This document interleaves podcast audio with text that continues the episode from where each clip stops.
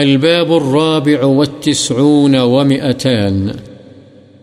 باب نهي الرجل والمرأة عن خضاب شعرهما بسواد. مرد اور عورت دونوں کو سیاہ خطاب سے اپنے بال رنگنا منع ہے۔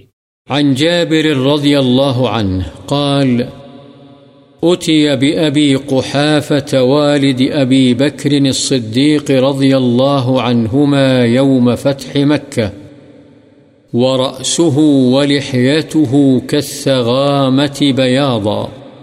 فقال رسول الله صلى الله عليه وسلم غيروا هذا واجتنبوا السواد. رواه مسلم.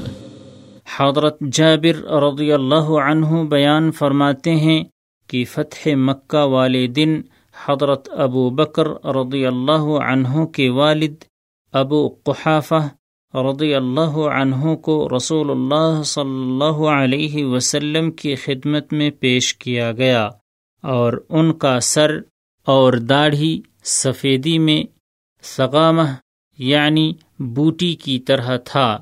رسول اللہ صلی اللہ علیہ وسلم نے فرمایا، اس کے سفید بالوں کو بدل دو، لیکن ان کو سیاہ کرنے سے بچو۔